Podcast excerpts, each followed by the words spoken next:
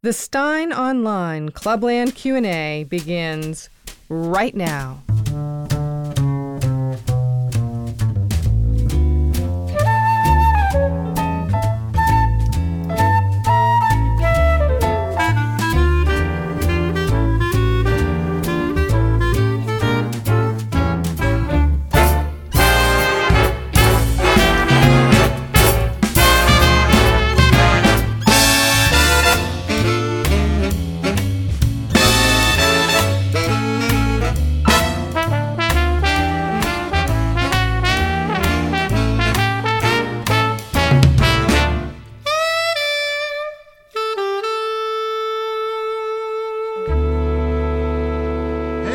Welcome along, September 30th, 2022. It is 3 p.m. in a hurricane-battered Florida, and we hope our many listeners in the Sunshine State are hunkered down and staying safe until the storm passes. It's en route to South Carolina, I believe. 4 p.m. in the Canadian Maritimes, 4:30 in Newfoundland, 8 p.m.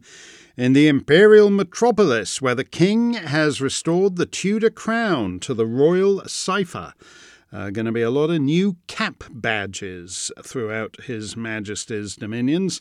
9 p.m. on Bornholm Island in the Baltic, where the Danes are still trying to figure out who blew the Nord Stream pipelines. 10 p.m. in Moscow, where Russian men seem not terribly happy about the military call-up.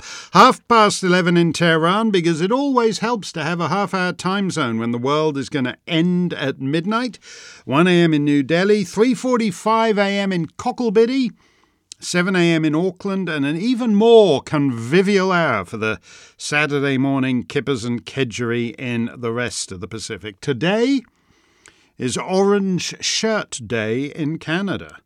I know what Pink Shirt Day is because I've written newspaper columns mocking it, but I'm a bit hazy about Orange Shirt Day, all very reminiscent of P.G. Woodhouse's character, Sir Roderick Spode, whose fascist organisation is called the Black Shorts, because all the shirt colours have been taken. Let us get to your questions. Alyssa Angel is first up and says, Putin and Biden's puppet masters are insane. How long before they blow us up? Indeed, it's fascinating to me how little coverage what's going on in the Baltic is getting in the US media. And I understand that there's a hurricane that has afflicted Florida just at the moment when the powder keg went up in the Baltic. But even so, it's a big story. And the hurricane, which is going to do what hurricanes do, unless, as Joe Biden suggested, he's got a hurricane vaccine that everyone in Florida is mandated to have, and that will get the hurricane under control, get us down to zero hurricanes. Until that happens, there's not going to be much about what's going on in the Baltic in the American papers, but it actually is huge. It represents whatever it is, whoever did it. As I was saying on the Mark Stein show last night, it represents some kind of escalation. Stuff travelling along the bed of the seas and the oceans is what keeps the world together. I used it more or less as an aside. But if you were to sever the internet cables on the Atlantic, for example, so that you just, and, you know, I assume people would take that seriously, so they'd get them repaired within 24, 48 hours. Just those 24, 48 hours, the disruption to, say, banking transactions between London and New York would cost billions and billions and billions. So this, whoever did it, it represents an escalation in this so-called Ukraine war, which isn't really about Ukraine at all. But to go to the big question, how long before they blow us up? If you've read After America, you know I'll quote in there, right, I think it's right up front at the book, the The famous line from Hemingway in The Sun Also Rises, I think it is, if I recall correctly. The Sun Also Rises. It's a famous Hemingway novel about Hunter Biden. But I quote right in there, right at the beginning, how did you go bankrupt, Bill asked. 2 ways, Mike said, gradually and then suddenly. And what I talk about in the book After America is that we are in the gradual, or we were back when I wrote that, we were in the gradual phase, and the gradual phase eventually becomes sudden.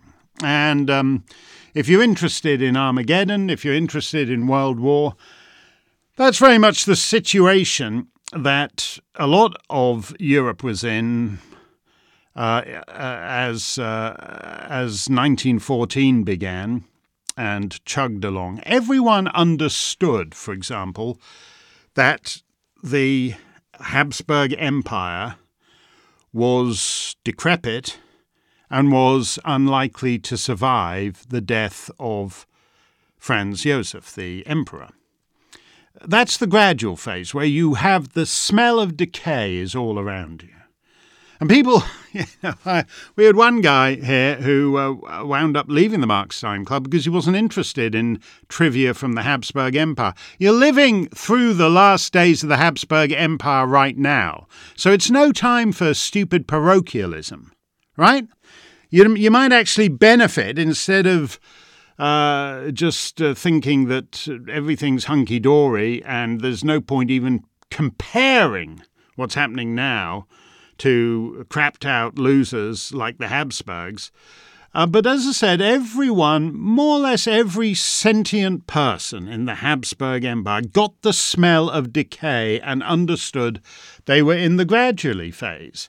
And then what happened was the Archduke got shot in Sarajevo and gradually became suddenly. And that's how it goes. You don't intend for it to become suddenly. Just as then... In fact, those guys were better. They were better than the guys running our world. They understood, they had that sense that something was coming to an end. And the only thing they didn't know was what precisely was going to put a button on it and say full stop or period, as they say in America. And what happened was then the Archduke got assassinated. Now, we're in that same phase. There's very little holding America up.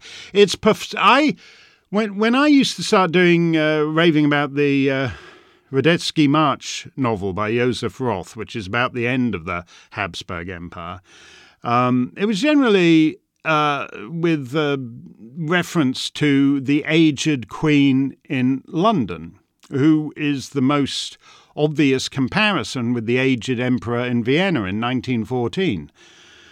Well, that queen has since departed, but the decrepitude is, and she was working right till the day before she died, the decrepitude is far more obvious in Joe Biden, both as a physical specimen and in the fact that he just talks complete bollocks in public, and as in some dying empire. I mean, this is what is... I hear all this talk from the people. Don't wave that Constitution. I don't want to start shouting that this early in the show, but I hear all that this talk about the superiority of constitutional republics and whatnot. But it is interesting to note that the media... We have now a guy...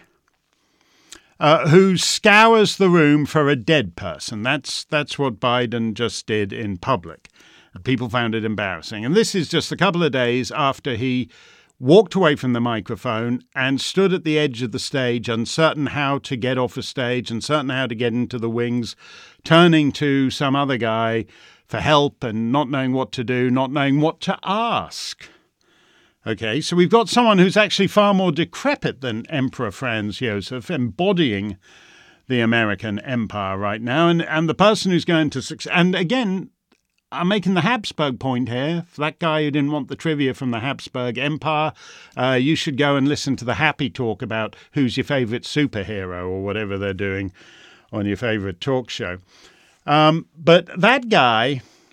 It wasn't just the decrepitude of the emperor, but the decrepitude of the system underneath him. So, for example, we have a decrepit emperor in the form of Joe Biden, who doesn't know where he is, doesn't know who's alive or dead. And then we have a decrepit system that insisted that he had to have a female person of color as his running mate. The minute you start doing things like that, you just box yourself in. You've got a nation of 350 million people, but you wind up with third-rate, fifth-rate, seventh-rate choices because you're prioritizing all sorts of irrelevant criteria. So the person who's going to succeed him, because the next time he wanders away from the microphone, not sure how to get off the stage, he might just fall into the orchestra pit and die. And at that point, the person who succeeds him is a person who doesn't know whether she's in North or South Korea, even when she's standing on the frontier where there's one sign saying, welcome to South Korea, and another sign saying, welcome to North Korea. I mean, so the stench of decrepitude is all around. Now, what happens in that situation is that people become aware that there are last chances. There's last chances to do things, and it becomes. And that's how you wind up with something like the First World War, because things that you might have let slide or let go or maneuvered around in a more confident age, when intimations of mortality are in the air, then it all gets a lot crazier. And so just as nobody thought in July of 1914 the world would be at war in the next month, right now, we have a crazy situation. We've had, let's say the people who think that Putin took out the pipeline are right. Well, in that case, as I said on the Mark Stein show yesterday, that means, the next phase is he's, what did I say last night? I think nuking Carrickfergus, which is in beautiful Northern Ireland. But I could just as easily say nuking Cleveland. Because if he's prepared to do this to the Baltic Sea, who knows what the next stage is. But he's in his latest remarks, he said that as far as international law is concerned, the American attack on Japan is a nuclear precedent. Okay, is this the kind of talk you want to have in the air? Is there a reason why he's doing this? Is he deliberately threatening nukes because he's not planning to use nukes? Or is he threatening nukes because he is planning to use nukes? I mean, he then started going on about the Satanic West and talking about everybody having sex changes. And he should know, because we've just got a story about the first transgender officer in the US military shattering the glass ceiling of the glass bathroom. The first transgender officer in the US military has now been arrested for selling US soldiers' medical information to Russia. So he's certainly up to speed on transgender. So he's going on about all the sex changes in America, the Satanic West and all the rest of it. We have had, as I said, it's 1914 in the Habsburg Empire. Everybody understands that we are coming to the end of something. We don't know officially when the end point is or what comes next, but we know we're coming to the end, and that's what is in the air in the Western world today.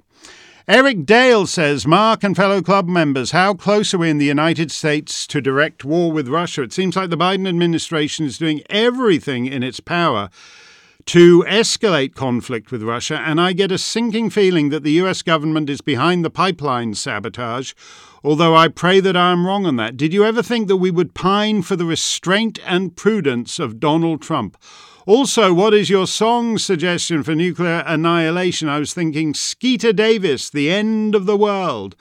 I haven't heard that in years. Don't they know? It's the end of the world. It ended. I haven't heard it in a long time. I tend to prefer, just because it's a slightly nuttier song, It's the end of the world as we know it. And I feel fine on that point, Eric. What's so odd to me is when you say things like, quote, the US government, unquote, is behind the pipeline sabotage, that obviously invites the question, as Alyssa put it, who is the US government? It's not Biden, obviously. It's not Kamala. In fact, when you see Kamala going around the planet, it's pretty clear they don't trust her with anything. They're not interested in her input on anything. Now, they're the only two elected members of the executive branch. Again, I don't want to do the don't wave your constitution at me thing too early in the show. But I'm just interested to know. I mean, clearly whoever's running the government is someone who has not received a single solitary vote from an American citizen. You can guess, people say, oh, because certainly you get the impression when you see people like Victoria Nuland threatening, you know, who is the assistant deputy undersecretary of whatever, when you see her out in public threatening to take out the Nord Stream pipeline, there's no point asking where you go to vote out Victoria Nuland, because when Democrats are around, she's there. I think I said she's like Polonius in Hamlet. You know, she's behind the arras all the time. She's part of the permanent state. So the interesting thing about speculating on whether the U.S. government is behind the pipeline sabotage is, who is that? Who would do that? You know, that's the funny thing, isn't it? Is it just a rogue operation? One thing we learned from, if you follow it very closely, from all that so-called Russia investigation is that in 2016, and indeed through to January 2017, those guys were staying in close touch. The guys stiffing Trump and ensuring that his administration would be hobbled from day one, were doing so with the knowledge and tacit or explicit support of the head of the executive branch. Now, I think we all know that's not happening. I think we all know that, you know, basically Biden and Harris are just passengers on their own ship of state. So again, it's very weird. Who the hell is running this joint? Alex Pressman says, hi, Mark. Ukraine is pushing for NATO membership. Do they just want more graft, or are we really heading into World War III? Well, you know, the point about Ukraine pushing for NATO membership is then it does become World War III. Then we do have NATO at war with the Russian Federation. And as the Russian Federation does not take the American view that the point of war is to string it out for 20 years in a sort of low-grade way so the military-industrial complex can make a fortune, if they wind up in a war with NATO, they will want to win that war. And the only way they can do that is by going nuclear. So, you know, again, it's like asking who the United States government is. What is NATO? NATO is a Second World War alliance that was there to defend an explicit, old-school, conventional military threat from German tanks, Russian tanks advancing across the East German plain. There's a room in the Pentagon where they still wargame all that out. But since then, NATO has massively expanded so that it goes up to Russia's frontiers. But what is it for? What does it do? It lost in Afghanistan. And again, I don't want to keep saying, as I said on the Mark Stein show every 2 minutes, but if you miss the Mark Stein show each night, you're missing out on a lot of casual throwaway observations. I did say at that point, you know, the idea that the United States would care a whit that, for example, they've just ecologically contaminated one of their NATO allies, this island where they took out all the pipelines, is the, let me work this out, the easternmost part of Denmark. What is now Sweden used to be Denmark, but the Danes lost all that. It's now Sweden. But this place is actually so far east, it's east of Sweden, and it's the easternmost part of Denmark. They don't care about that, just as I said on the show, at Bagram Air Base, that's supposed to be America and its NATO allies, and the NATO allies wake up one morning and where did all the Americans go? Wait a minute, they're gone. That's how much America cares about NATO. So I don't even know. I understand why Ukraine would want to be in NATO, because it's some kind of protection for them, and maybe getting $67 billion. Again, these are phenomenal sums. Just to reiterate a point, as I was saying on the Mark Stein show, I might as well get it made up as a jingle now, because I'm obviously going to be saying it every minute and a half. As I was saying on the Mark Stein show, the Americans in the 7 months of this war, have given $67 billion to Ukraine. The entire Russian military budget is $66 billion. I have no idea how you could begin to spend $67 billion in Ukraine. When I was there, everything was dirt cheap. You'd stay in a hotel, it would be €7 a night. So you'd tip the waitress €1, and she would think you were some big shot Vegas high roller. She would think some huge pop star, George Clooney or whoever, had just walked in and left the world's biggest tip. It's very difficult to see how you could legitimately spend $67 billion in Ukraine. Very, very strange. Michelle Dulac says, okay, Mark, who done it? Max Boot, I remember him from Cal.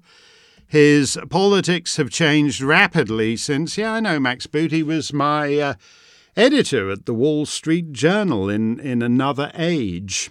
Max Boot says, Putin, while not addressing the why would Putin blow up two very expensive pipelines when he can just turn off the spigot whenever he wants question. The alternative seems to be Biden, but it's difficult to imagine him using so much initiative. Yeah, if it is a whodunit, the Sherlock Holmes thing, the dog that didn't bark. The dogs that didn't bark here are the media. The Putin thing, might be true. Anything could be true, but you would be seeking supporting evidence for that. And right at the time he blew them up, the Nord Stream system was only working at 20% capacity because it needed some repair work. Mysteriously, it had developed some problems and needed some repair work. Okay. So in that case, he's taken out 80% of the potential gas he can be shipping to Germany and Europe. So why would he then feel the need to blow it up? In other words, if you're going to say it's obviously Putin, you have to explain why it's so obvious. And I don't get that from any. Let's put it this way, that it's beginning to smell. I mean, it's smelling very quickly like one of these things where the media understands what's important here is not to ruffle the narrative. It's the same thing with the Trump and Russia stuff, which actually is a lot more plausible. It's a lot more plausible that Trump has got some dodgy deals in Russia that he's prioritizing. That actually, you could say, oh yeah, he might want to open up a Trump resort in Vladivostok or whatever. You could say you can put that out there, and it is at least a hypothesis. The idea that Putin blew up his own pipelines that he controls is not a working hypothesis absent any evidence. So the fact that the media just have all fallen into line with it is itself, as they did with the Russia thing, whatever it was 5 years ago, 6 is in fact rather telling. Tom Lewis says, Mark, The overwhelming election of Giorgia Meloni is the best news I've had all year. Please give us your take if this is likely to spread over various other European nations. I assume Hungary is pleased. Hopefully so is Poland. Thanks for being you. That's very sweet of you, Tom. I like that. Well, when you say the overwhelming, the coalition of the right, which includes multiple parties, including Signor Berlusconi, who is looking a little frail these days from too much exertions, too many exertions earlier in life. It's a coalition, as it is in Italy. So when you look at her party, they only got, I think it was, 25% or whatever it was, which is, in Italian terms, is like fairly huge. You're not going to get 51% or whatever. Then you have, but this is a coalition of people whom one could seriously describe as right wing. I think that's fair enough. What's happened in Sweden is a little different. The only really right-wing element of that coalition got 20% of the vote. And that's what's interesting to me is that if you think of immigration... Now, for me, immigration is the most important thing because if you're... The immigration on a scale that it changes the character of a society very quickly is an existential threat. So for me, the priority in the United Kingdom is immigration. The priority in Italy is immigration. The priority in France is immigration. The priority in Sweden is immigration. And the priority in Canada and the United States is immigration because it's an existential threat. It's transformative of a society's culture. And what is always slightly depressing to me when you hear that these alt-right parties or whatever you want to call them, populist right, nationalist right parties, they're coming along, they're doing very well. And then they seem to top out, as they do in Sweden, with about 20% of the vote, which means generally, as in Sweden, they have to govern with a bunch of squishes. And the squishes generally screw them over on a lot of stuff. And the moment passes. So what I find encouraging about Italy, in fact, is that there's none of that at all. The various factions of the coalition are all fairly hardcore. And that's what disturbs Europe and disturbs the European Commission. And this is not Sweden. This is not Hungary. This is not even Austria. This is one of the six founding members of the European Union, which is the Benelux countries, France, Germany, and Italy. So the fact that Italy has chosen Giorgia Meloni is actually more significant in the corridors of Europower than the fact that Hungary has chosen Viktor Orban or whatever. So they're going to be working seriously to destroy her premiership, and we will have to see how that goes. Jamie Marsh says, Douglas Murray has what I think is a very balanced and nuanced column out today in the New York Post. I think, is this his column from London? Was it in whatever it was in? Was it in The Sun in London or is it his Spectator column? I can't remember, but I seem to have read a column by Douglas on this. On Giorgia Meloni and the background in general of Italian politics, he talks about the usual media demonization of any conservative politician and how the left and media are following the same standard playbook with her. My fear is that even though this strategy is so obvious, they keep using it because it works. How do we fight against this, and what are your thoughts on Miss Meloni? Well, I think it works some places and it doesn't work other places. The fact is that the liberal, so-called left-of-centre rival to Giorgia Meloni has come out and said the denunciations of Signora Meloni by the BBC, by NPR, by CNN, by the New York Times, by the Anglo media around the world by the Australians with their crazy thing, you know, that gay Australians don't go to Italy. There's homophobias running in the streets. That's a particular stupidity of the Anglo media. And if you look at, and it's true that in Brussels, Cruella von der Leyen is determined to screw over Giorgia Meloni. But the reaction of the Anglo media, it was interesting to me to see a liberal Italian lefty politician say, no, I've known Giorgia Meloni for years. I don't agree with her, but this idea that she's the new Hitler is completely stupid.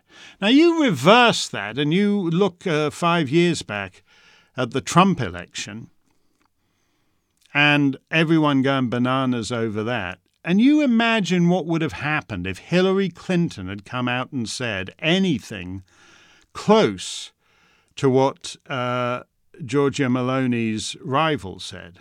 I mean, it's impossible to imagine. No, not at all. No, Hillary encouraged the delegitimization of the American president.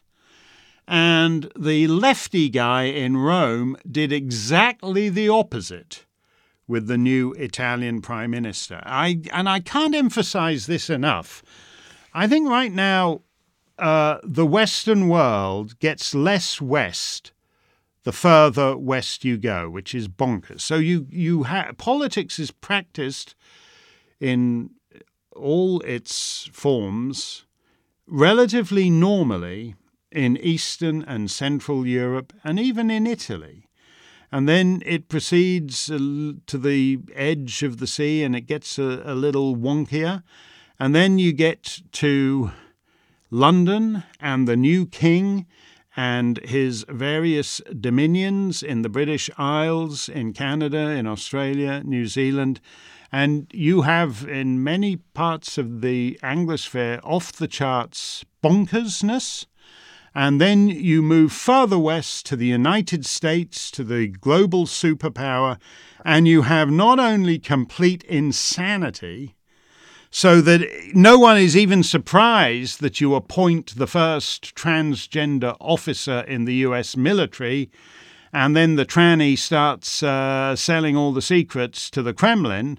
Nobody even discusses it because it would be, it would be bad form to wonder whether the transgenderness and the treasonousness are connected in any way, because it would be bad form because you can't do that in America. So you have, as I said to Snurdly on WABC a few weeks ago, that the difference in the United States is the scale of the it's not just the insanity, but it's insanity bolstered by corruption. And at a certain level, like by this dirty, stinking, rotten, corrupt FBI, which is now, we're told, is purging conservatives, it's backed up not just by corruption, but by the firepower of corrupt agencies. I mean, the FBI is basically the paramilitary wing of one of the parties in a two-party state. It has been for a long time now, and the pussy Republicans have done nothing about it. And most of them, I know these FBI, they're straight shooting. 99% of them are straight shooting G-men. Okay, maybe it's gone down at a 95% straight shooting G-men because they've started laying off some of the straight shooting G-men. But I'm proud to know law enforcement. My mother played a prison guard in a lesbian prison movie. I stand with law enforcement. You've got a particular level of, you've got insanity on steroids, bulked up by corruption on a scale, no, we have a very weird president, so-called. And he said the other day in public, he points to a girl, a lady in the audience, he's giving some address, And he goes, oh, hey, I haven't seen you in years. Go, oh, that takes me back. She was 12 and I was 30. And no one says anything. Everybody in the room laughs and no one says anything. None of the media think, what did he mean? She was 12 and I was 30. I mean, even if he was just joking, right? That's a slightly odd joke to make, isn't it? Particularly when you got a family that actually seems to have been, you know, seems very weird in its sexual predilections. Just going from the photographs that are out there of Hunter with his hookers. Hunter, who, as soon as his brother dies, starts an affair with the dead brother's widow. We have a daughter who has weird tales of Joe Biden being naked in the showers with her when she's at an age where that's slightly... The whole family is icky and creepy, but again, I go back to Vienna, 1914. We're constitutional republic, checks and balances, but. Well, you're reacting to the entire Biden family like the media of a corrupt monarchy does. How about that? Why is that? It's not healthy. So my problem here is that we've inverted things, and the countries that in the 1930s stayed more or less sane, which is to say the United States and the British Empire, while the European continent went nuts, that's all inverted now, which itself tells us that when the powder keg does go up this time, it's going to be even worse. Let's take a quick musical interlude. I got a bit of a tickle in my throat there, so I'm going to gulp down a bit of water. Speaking of the King, last week I played one of His Majesty's favourite records, Dick Powell singing Lulu's Back in Town from 1935. And considering you don't hear the name much these days, there are actually quite a lot of Lulu songs. Hey Lulu, Little Lulu, Bom Bom Lulu, Bang Bang Lulu, Honolulu Lulu, but there are only really two great Lulu standards. The King likes Lulu's Back in Town. I like that too, but I have a mild preference for this one, written a decade earlier and very 1920s, all about a somewhat abandoned flapper. I wish we still had flappers. I can't remember the last time I ran into one at a party. At any rate, His Majesty the King enthuses over Lulu's Back in Town, but I say, don't bring Lulu. Patty, Maxine, and Raven, the Andrews sisters. Your presence is requested, wrote little Johnny White. But with this invitation, there is a stipulation. When you attend this party, you'll all be treated right. But there's a wild and woolly woman you boys can invite. You can bring Pearl, she's a darn nice girl, but don't bring Lulu. You can bring Rose with the turned up nose, but don't bring Lulu. Lulu always wants to do what we boys don't want her to. When she struts her stuff around, London Bridge is falling down. You can bring cake or a porterhouse steak, but don't bring Lulu. Lulu gets blue and she goes cuckoo like the clock upon the shelf.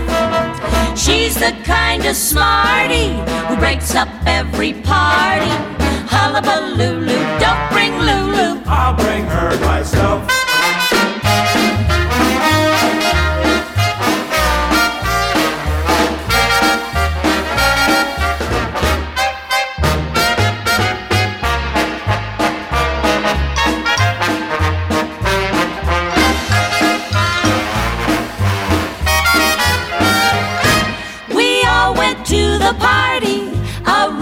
Toned affair, and then along came Lulu, as wild as any Zulu.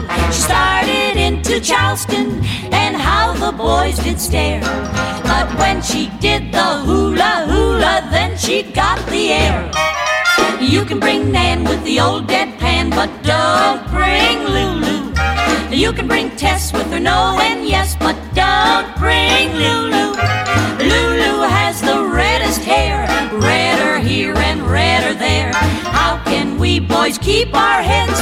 Bulls go wild when they see red. You can bring peas and cruller and cheese, but don't bring Lulu. Give her two beers and she tears poor cheers and she throws cups off the shelf. When she loves with feeling, the boys all hit the ceiling. Hullabaloo, don't bring Lulu. She'll come here herself.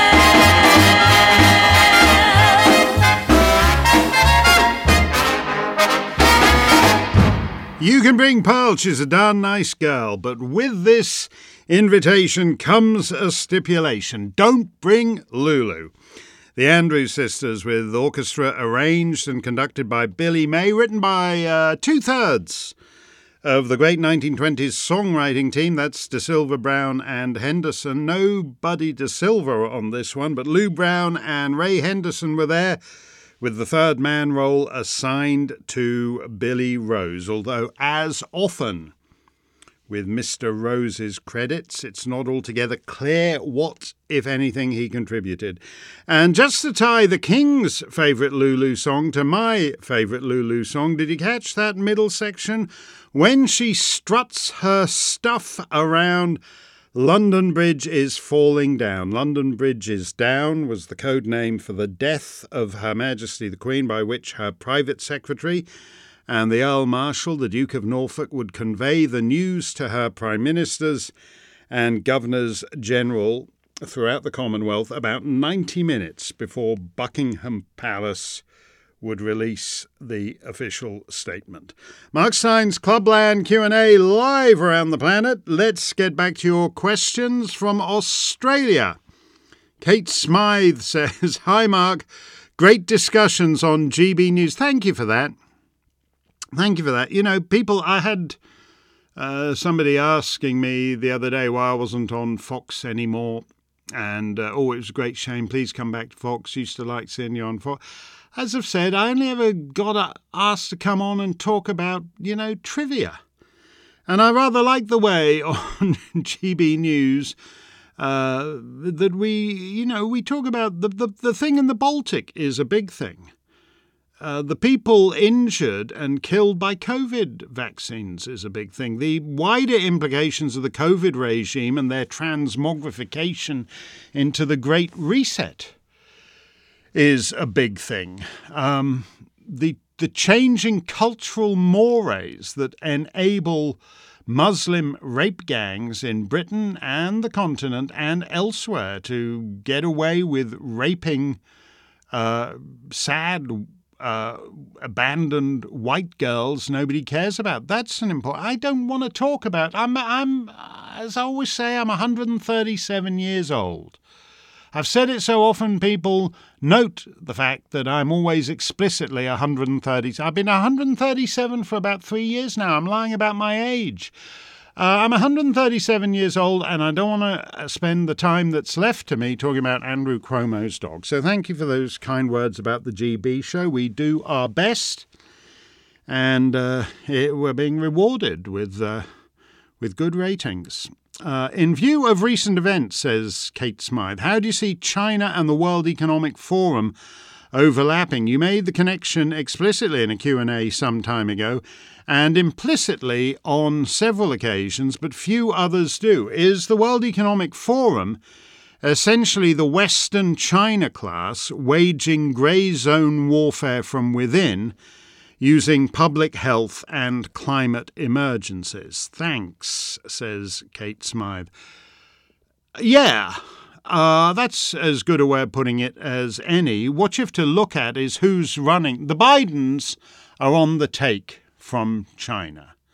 You know, I was talking about Hunter Biden the other day. He's a fellow who can barely function, and he's been enriched enormously by people connected to the Chinese Politburo, as has Joe as has Joe's brother Jim. They're on the take from China.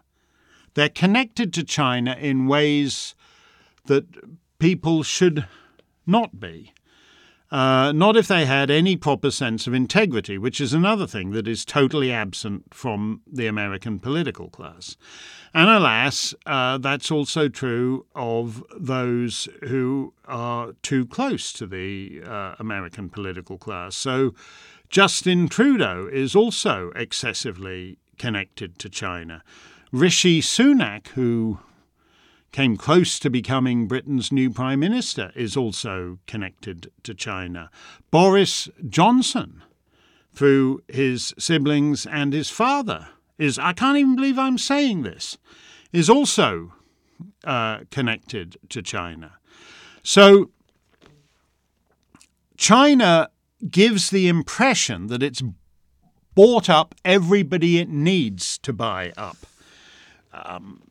Which is slightly worrying. And it's interesting, too, from the point of view. You wonder why this doesn't get talked about in the media more. Because, you know, you don't have to scour to... You know, when you... For instance, when people say, I love such and such. Oh, really? What station is that on? Well, it's on channel whatever. Go and have a look at the names on the board of those broadcasters and just check carefully to see what kind of... I mean, it's always interesting to me, the subjects that aren't brought up on certain channels.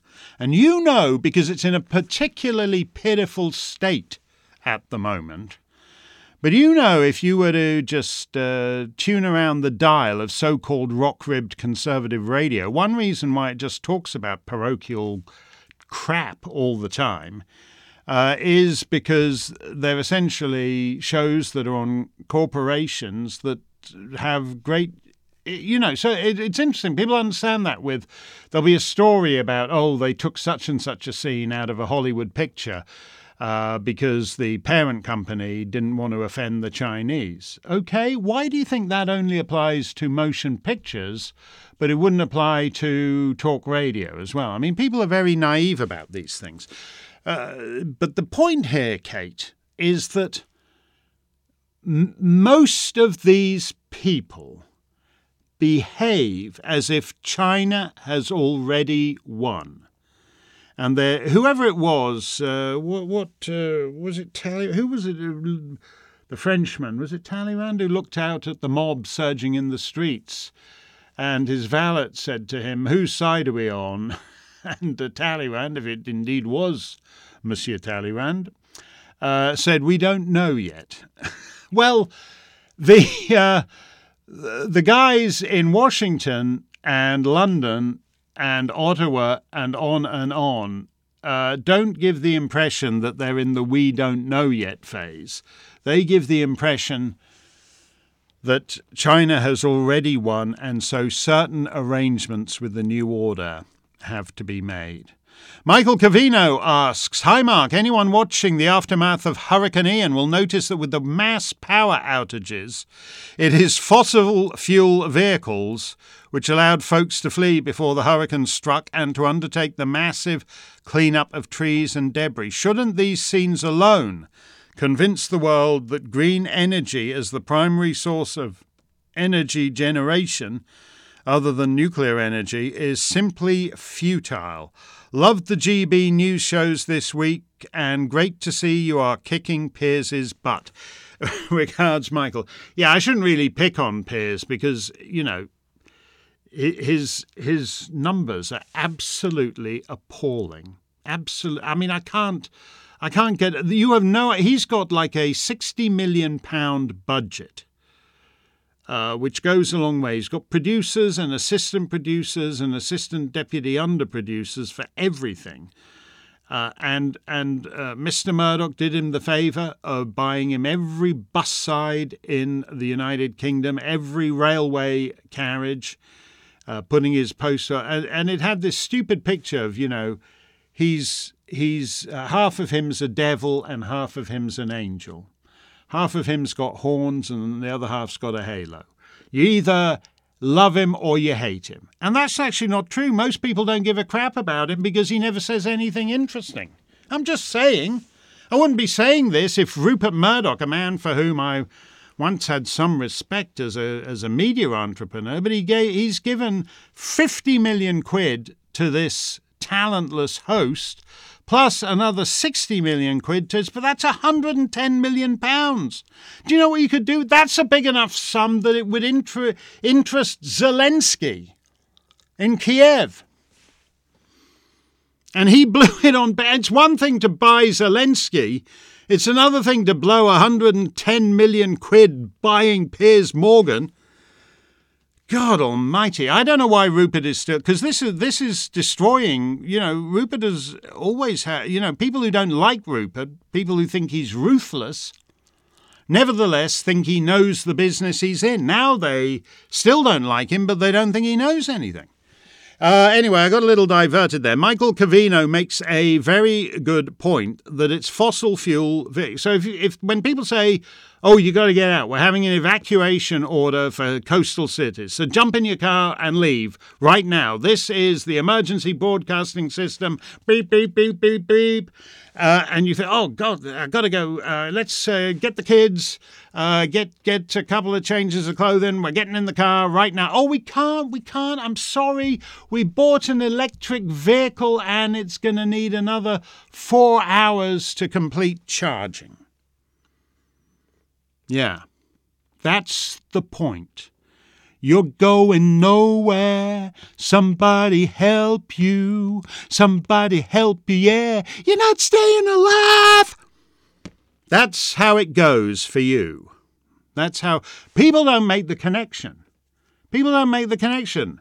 Because it's not just, as you say, the fossil fuel vehicles, Michael, as you rightly say, allow individuals to flee.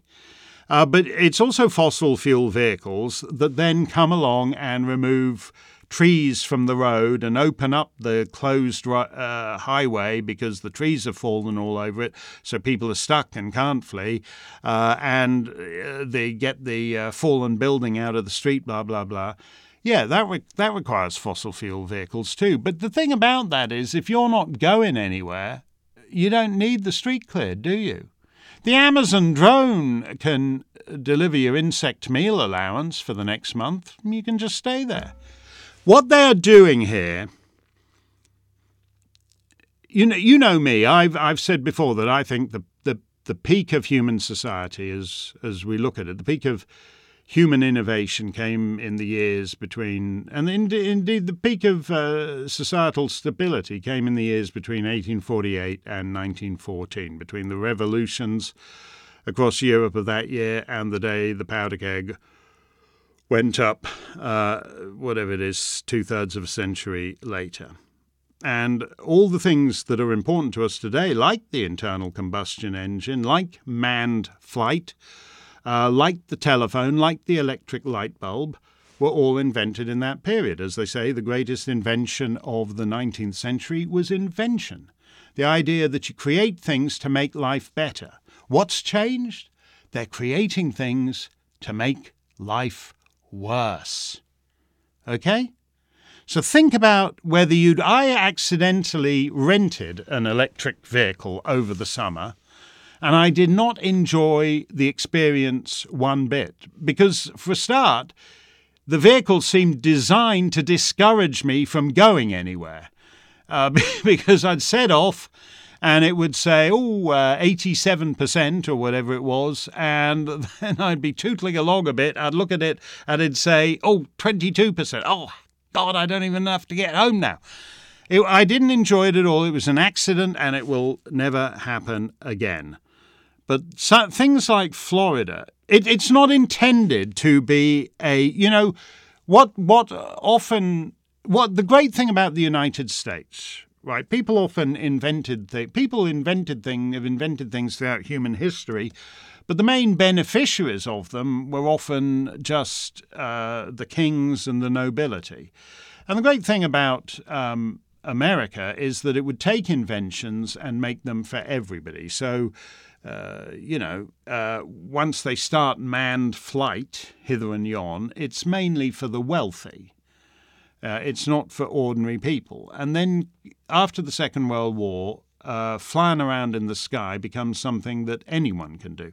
Same thing with motor cars. It was something that the rich had, and then Henry Ford figured out a way to make everybody have it. And they're going back now to the way it used to be before the Ford Model T, or before mass international jet flights, so that these things will just be the privilege of the super wealthy. They're reversing it. They're going back. And that's why the people who, Al Gore, the pampered son of a senatorial big shot, he belonged to the privileged class. The king belonged to the privileged class. So when he bemoans, he starts talking seriously about the way Henry VIII, it was his idea of a model environmentalist. Well, that's great for Henry VIII. Look at the way a lot of the peasantry lived then. That's what he's got in mind for you. Patty DeBoer says, Mark, will the federal government provide any help to Florida, or will they stall around to stick it to DeSantis? No, what they want to do is they want to hang this thing round DeSantis's neck. They want to get him to the point where he's given the hell of a job brownie sound bites or whatever. And when he's damaged enough, then they want to come in and make it clear that it's DeSantis who blows in and totals your neighborhood, wipes out the entire subdivision. There's double bides flying through the sky. That's on DeSantis. And then the cleanup is by Joe Biden. I don't think they can make that work. I don't think they're already, I think, exaggerating aspects of this. But I hate that whole stupid politicized thing anyway. They do seriously, because there's been some argument both on air this week and in our comments section about DeSantis and Trump. I heard an interview with DeSantis about COVID, not that long into it, where he says he was all about the data from the beginning. And the only thing he regrets is that he thought he was a little too hardcore at the beginning, because he was looking at the data from Italy, which you would think is a reasonable thing to do. I certainly did at that time, because I don't really know how people live in Wuhan or what would be normal in Wuhan. I'm not sure I'd ever heard of Wuhan, although we have had club members resident there. But I'm not sure I certainly wasn't sufficiently familiar with the way of life in Wuhan to know what it would look like when it was heavily disrupted. And obviously it's taking place in a prison state. Whereas I do know northern Italy a little bit. I certainly know Lombardy, rural northwestern Italy quite well. And so it was much easier for me to fit what was happening into the pre-existing society. And Ron DeSantis said the same thing. And he regrets that, he had to make decisions there that were different from what he would have made after looking at 6 weeks of data. But the thing about it is, where he can claim to have been better than the federal government is that once he was on top of that, his position remained basically consistent. And it doesn't look as if he was being screwed over by people like Deborah Birx, who thought, well, what we need to do, okay, here's what we do. We'll lie to the guy we work for, so we sucker him into agreeing to something temporarily for 15 days, and then once we agree to it, he's never going to be able to get out of it, which I can't understand how you have people going around boasting about that. I mean, why wouldn't then? If that's considered normal in the executive branch of the United States, why is it so difficult to believe there isn't a department where they go, well, what we're going to do is we're going to blow up these pipelines in the Baltic. Don't mention it to president brain dead, because if we do, if we mention it, there'll be someone in the room who thinks, oh, I better give the Danes a heads up on this. But we'll just do it. And then once we've done it, you know, I mean, you've got actually people in this system, oh, constitutional republic, don't waive that constitution. You've got people under this constitutional republic writing best-selling books in which they boast about how they lied to the chief executive, the head of the executive branch, the chief magistrate of the United States, and screwed him over. And everybody's, oh, fantastic. That's the system we want. Yeah, fantastic. Bradford Stephen Kyle says, do you like Hemingway? If so, which novel the most? He's not really I read all those ones when I was a teenager, and I do like that quote because it's such a great quote. And I do like The Old Man. That I'd probably say The Old Man and the Sea, because it's, you know, it. But I see the appeal of Hemingway, but he's not my bag in that sense. And I quite like muscular writing. I don't always like to feel the presence of the muscular author while I'm reading in the same way, if you know what I mean. And I as you'll know if you've read me over the years, I don't write in anything like a Hemingway-esque style, because my sentences are a lot longer generally. And that may be a problem all in itself. But there's certain, you know, I'd rather read, I mean, in terms of American writers, I'd rather read Mark Twain or Scott Fitzgerald than Hemingway. But I do like The Old Man and the Sea. Have we got room for one? Oh, we'll take a couple more. Damien Carberry says, good day, Mark. As one of your Australian... I had no idea. I didn't see that coming after you began with good day, Mark. Good day, Mark. As one of your Australian cousins, I find the thought of 75-degree lobbies appalling at any time of year. However, I know it's not 75-degree lobbies. I know the British love to be toasty to the point of near suffocation. How many months do you give it before massive civil unrest at the out-of-control power bills? The government can't do a thing in the short term to stop it, even if it had the will. No, it's not 75-degree lobbies. Lobbies in Germany are unheated. Lobbies of public buildings now, by order. If you're in the waiting room of a drafty 19th century railway station, the maximum permitted temperature is 66 degrees. In French public buildings, the maximum permitted temperature is now 64 degrees. This is choice. All these politicians thought they were just striking attitudes, the consequences of which would not arrive until long after they'd left office. They're arriving right now at the end of summer across the continent. John Fatchy says, happy Friday, Clubland Q&A. Mark, almost daily, you present to the world the brilliant journalism of Natalie Winters, Ava Valadinger-Broek et al. You have championed the heart-wrenching plight of Samantha Smith, Vicky Spitt and Charlotte Wright. All this and your public friendships with the brilliant Michelle Buckman and Laura Rosen-Cohen demonstrate that you are a leading voice of the modern feminist movement, the only current feminist movement, which is the conservative feminist movement. Why won't the woman-dominated public school system in America keep the boys out of the girls' room? Is the left cancelling women altogether? Does abortion erase womanhood? I would be willing to agree to abortions for incest and rape upon the pressing of such charges. Do sex criminals support abortion merely to erase the results of their crimes? I believe drawing this line in the sand can counter their stock argument for legal abortion. Well, almost all sexual predators support abortion. Doesn't matter whether you're talking about Bill Clinton or Harvey Weinstein or whoever it is. Of course they do. Because they want to be, because abortion is one of those things that basically operates in the guy's interest.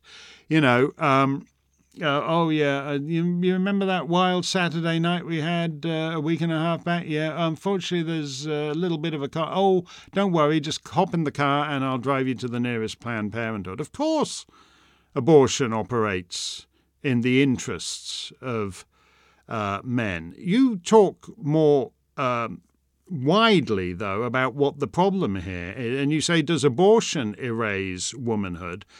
What I think people like J.K. Rowling have discerned is that right now everything is erasing womanhood. You know, it's all about hierarchy, as I think it was Veronica from New Zealand said in one of her comments a couple of weeks back. All these things are about hierarchy. We've seen it coming. You know, it's pretty clear that Muslim trumps gay. If you look at the disappearance of gay pubs from the East End of London or gay nightclubs from Amsterdam or whatever, you can literally see that Muslim trumps gay. And something is going on, too, with the trans thing, is that trans trumps lesbian and ultimately trans trumps female, because men are basically doing such a bang-up job of being women right now. We all know that. We all see these stupid stories. Who is it? It's the what's his name? Eddie Izzard, the cross-dressing comic. I haven't seen him in years, but we used to be on radio and telly shows occasionally. In fact, we sang a song once. What was it we sang? It will, these foolish things on a BBC radio show one Sunday, impromptu. But Eddie Izzard, the Labour Party in Britain has all female shortlists for candidates to be the Member of Parliament. And it's a stupid thing. But Eddie Izzard has now said he's going to try and get on the all-female shortlist to be the candidate because he identifies as a woman. That's how it's really. That's really how it's going to go. We are seeing a tragedy at the moment because you didn't. Almost 90% of so-called sex changes were male to female, and there were very few female to male for obvious logistical reasons that are summed up by sex change doctors as it's easier to make a hole than a pole, right? That's how the doctors put it. Now we have, you see at the Tavistock Clinic in Britain, which is about to be shut down, and all over America, you just see this epidemic of poor, confused girls mutilating themselves, sterilizing themselves in order to be boys. And they make crap boys because the central element of boyhood is I hate to go all phallocentric about this, but I do think that in some semi-profound sense, it's a lot easier to be a girl with a penis than it is to be a boy, than it is to be a boy without a penis. So the general trend here is actually, and again, the smarter, savvier ladies like J.K. Rowling have discerned where this is heading, that in some sense it is about the elimination of any kind of sex-based identity, which has been part of the organizing principle for human society, and that if that is so, that is mainly going to work out worse for women than it does for men. That's a big theme, and we should probably do some kind of in-depth one-hour special or something all on itself. But that just to emphasize it, John Fatchy says, does abortion erase womanhood? No, right now, everything. Abortion is to the advantage of men. That is certainly true. But the issue for women right now is that everything is erasing womanhood as a meaningful identity, which I think is a tragedy. I don't personally like it. I miss the old days when you knew what was what, as it were. But getting back to that is going to be very difficult. Someone in our comments section this week mentioned the late Kit Carson who was Russia's chief of staff through all the years of his show, decades.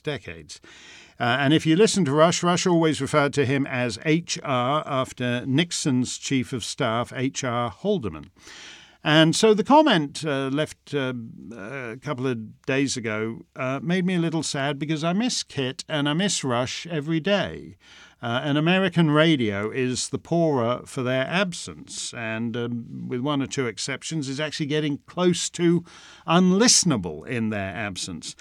And people were surprised if they came up to Kit and me in a restaurant or at a social occasion that we weren't engrossed in conversation about Mitch McConnell or Paul Ryan, but we'd be talking a little showbiz because Kit came from a very showbizy family. And you will surely have seen his uncle Jack Carson in some film or other, in Romance on the High Seas or Two Guys from Texas or Dangerous When Wet with Esther Williams, A Star Is Born with Judy Garland, Cat on a Hot Tin Roof, Tennessee Williams. He was a fine actor, a career cut short by cancer, just like dear old Kit's career was cut short by cancer. Here is Jack Carson for our closing music, duetting on the radio with a piece of somewhat undernourished special material written for that night's show. Nice idea, but not fully fleshed out. It's full of topical references to Bob Hope and Van Johnson and Bing Crosby's thinning hair. And so in this version of Don't Bring Lulu, they've left Lulu at home and instead have chosen not to bring someone else entirely. So here for Rush Limbaugh fans who've always wondered about Kit Carson's radio background is Kit's uncle, Jack Carson, on the air, duetting with Frank Sinatra. Well, I'll bring Ben, that freckle-faced man, but don't bring Crosby. I'll bring Hope with a nose like a rope, but don't bring a Crosby. Pork pie hat on top of his fuzz, not as much fuzz as they used to was.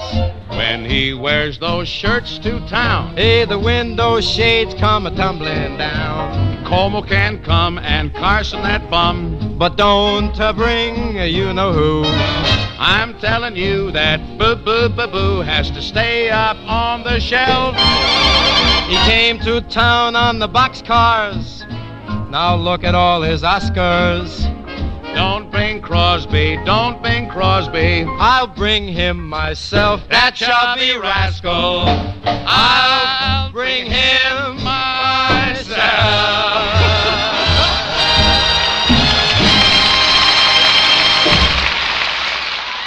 Don't bring Lulu, never mind Lulu, don't bring Crosby, with a tip of the hat to Rush's great chief of staff, the late Kit Carson. That was Kit's uncle, Jack Carson, duetting with Frank Sinatra on the radio in 1946.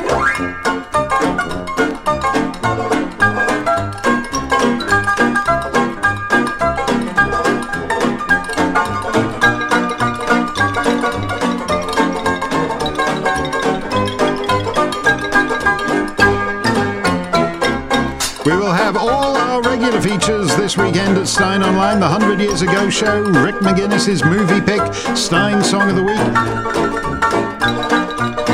Big Tiny Little and the Boys will take us out. I'm going to need my tap shoes for this one. Here we go.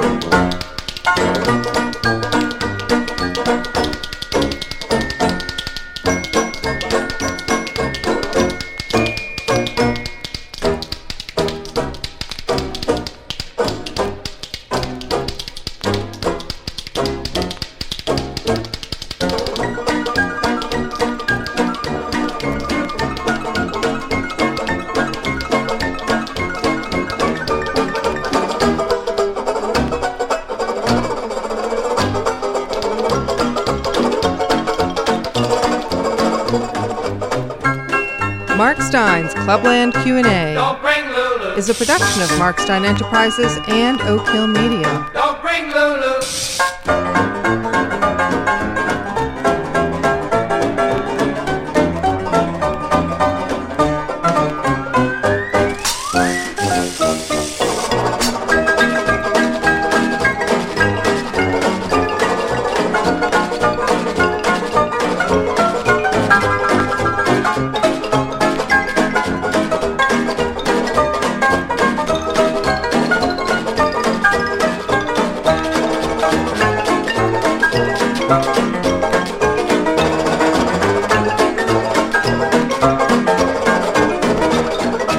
All rights reserved.